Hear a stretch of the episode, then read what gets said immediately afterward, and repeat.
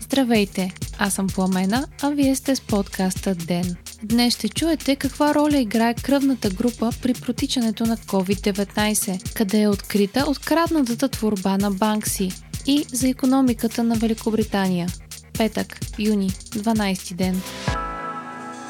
Отново много висок е броят на новите случаи на COVID-19 у нас за последното денонощие. Те са 93. Рекорден обаче е и броят на направените тестове, двойно повече от обикновено, или 2640 теста. Така потвърдените случаи вече са 3086, а от тях 1688 са оздравелите. Голяма концентрация на новорегистрирани заразени има в Шуменското село Изгрев. Положителните проби там са 17. Селото беше затворено вчера и ще остане блокирано до 25 юни, съобщава БНТ. Ново огнище е и Кърджали, където има 12 случая за деня. В емоционално изказване пред министрите днес, премиерът Бойко Борисов заяви, че повече нищо няма да затваряме. Според премиера сме направили всичко, за да укрепим болниците си и силата на вируса не е така мощна, както е била февруари-март. Борисов обвини липсата на дисциплина за случилото се в Шуменското село и подчерта важността на дистанцията и дезинфекцията.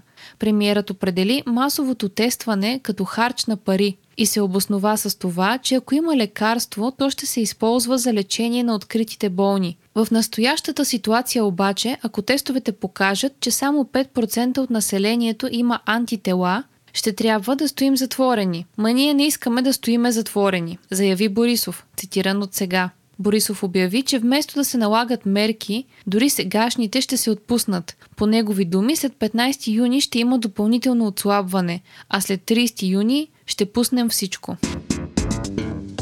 Според изследване на германски и норвежки учени, кръвната група играе важна роля при протичането на заболяването на новия коронавирус, пише Deutsche Welle. Учените са тествали малко над 1600 пациенти от Италия и Испания, които са спрели да дишат в следствие на заболяването. Установено е, че хората с кръвна група А са най-застрашени от тежко протичане на заболяването, докато тези с нулева кръвна група са най-малко застрашени. Кръвните групи Б и АБ, които не са толкова често срещани, заемат междинни позиции. Изследването е показало, че при хората с кръвна група А е два пъти по-вероятно да се стигне до обдишване, отколкото при тези с нулева кръвна група.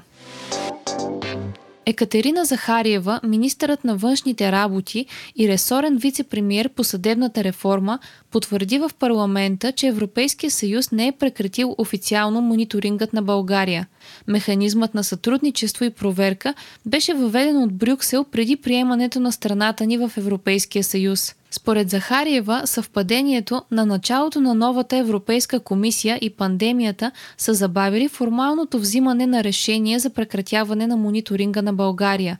Министърът допълни, че де-факто механизъм няма и страната ни няма мисии или доклади и не изпраща информация към комисията, която пък ги е уверила, че не планира нов доклад за България.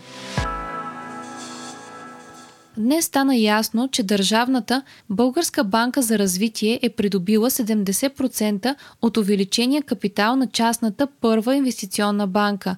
Напомняме, че казусът с ПИП започна още през 2019, когато по време на прегледа на активите и срез тестовете се оказа, че ПИП и Инвестбанк имат недостиг на капитал. Разрешаването на тези проблеми се оказа последното неизпълнено условие, поставено пред България от Европейската централна банка, за да може страната ни да влезе към валутният механизъм ERM2, познат още като чакалнята на еврозоната. Инвестбанк реши своите проблеми, но ПИП до последно не успя да запълни капиталовия си недостиг. Така първа инвестиционна пусна аукцион за 110 милиона книжа, с които се дава участие в процедура по набиране на 200 милиона капитал и съответно собственост на част от банката.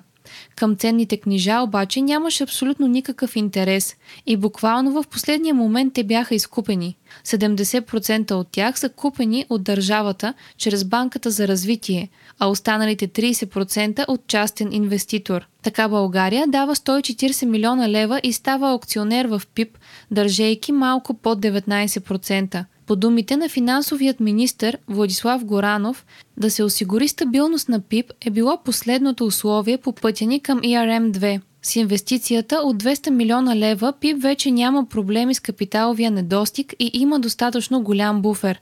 Така страната ни може да получи положително становище от Европейската централна банка още в началото на юли. Ако това се случи, след две години престой в механизма, България най-сетне ще може да стане част от еврозоната и да приеме еврото като национална валута. Економиката на Великобритания е паднала с рекордните 20% през април заради противоепидемичните мерки, съобщава BBC. Спадът ще се отрази на всички области на дейност и е три пъти по-голям, отколкото този през економическата криза 2008-2009 година. Според анализаторите обаче, април се очертава да е най-лошият месец за економиката на острова, тъй като правителството е започнало да отпуска мерките през май. Тези новини идват на фона на това, че правителството изплаща заплатите на почти 9 милиона работници във Великобритания, а през април регистрираните безработни са достигнали малко над 2 милиона човека. Днес стана ясно и че Обединеното кралство е взело решение да не въвежда пълен граничен контрол с Европейския съюз от 1 януари до година. Причините за това са, че правителството не иска допълнително да затруднява бизнеса на острова, който в момента страда заради пандемията, пише Financial Times. Преди началото на коронавирус кризата от Лондон настояваха всички стоки, идващи от Европейския съюз, да преминават пълна проверка. Microsoft са се присъединили към Amazon и IBM и няма да позволяват на полицията на САЩ да използва технологията им за лицево разпознаване, съобщава Fortune. Вчера президентът на Microsoft, Брат Смит, е заявил, че тех гигантът няма да продава технологията си за лицево разпознаване на полицейските отделения в САЩ, докато няма национален закон, основан на човешките права, който да следи и използването на тази технология. Решенията на тех компаниите са провокирани от протестите срещу расовата дискриминация и полицейското насилие и злоупотреба в САЩ произведението на Банкси, което беше откраднато от концертната зала Батаклан в Париж миналата година е открито в Италия, съобщи BBC. Творбата, нарисувана на аварийните врати в почет на жертвите на терористичната атака в залата през 2015, е открадната през 2019 от група хора, използвали аглушлайф, които свалили цялата врата и я отнесли с камион. Според Ла Република, Вратата е открита във ферма в региона Абрузо, Италия, след съвместно разследване на италианската и френската полиция. Вие слушахте подкаста Ден. Ден е част от мрежата на Говори Интернет. Епизода водих аз, Пламена Крумова. Главен редактор на Ден е Димитър Панайотов. Аудиомонтажът направи Антон Велев. Ако искате да не изпускате епизод на ден, не забравяйте да се абонирате в Spotify, Google Podcast, а можете да ни оцените и в Apple iTunes.